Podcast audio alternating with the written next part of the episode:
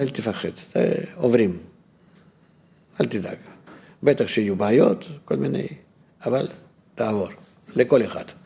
את, אחרת אתה לא, אתה לא יוצא, אלא רק מהפרעה, מהמצרים, רק מהצרות. זהו.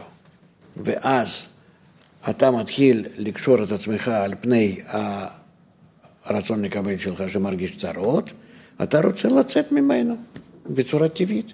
זה נקרא שהפרעה בעצמו מקדם בני ישראל לאבינו שבשמיים. הפרעה עצמו בעצם מגרש אותם מהמצרים. אם היה נשאר פרעה טוב, לא פרעה רע, כן? שבא במקומו אחרי שבע שנות צובה, לא בא שבע שנות רעב, הם היו חושבים לצאת מהמצרים, אדם חושב כן, לכן אדם שבא ולומד חומת הקבלה, אחרי זמן מה הוא מתחיל להרגיש לא נעים, לא טעים, לא משהו, לא זה, לא זה, היה, כל זה, והולך. ישנם כאלה שנשארים וסובלים ומגיעים למשהו, וישנם כאלה שעוזבים. זאת אומרת, חוזרים אה, עוד פחות מהמצרים.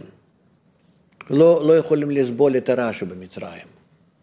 אבל הגיבורים, כן, אשר מידת סבלנותם עמדה להם, הם אה, מתגברים על כל השומרי המלך, כן, ש, שמטפסים בהר, בהר המלך, ומגיעים לפסגה.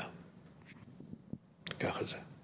ושומרים בדרך, כמו שהוא אומר, כמה שאתה מטפס יותר, השומרים עוד יותר חזקים.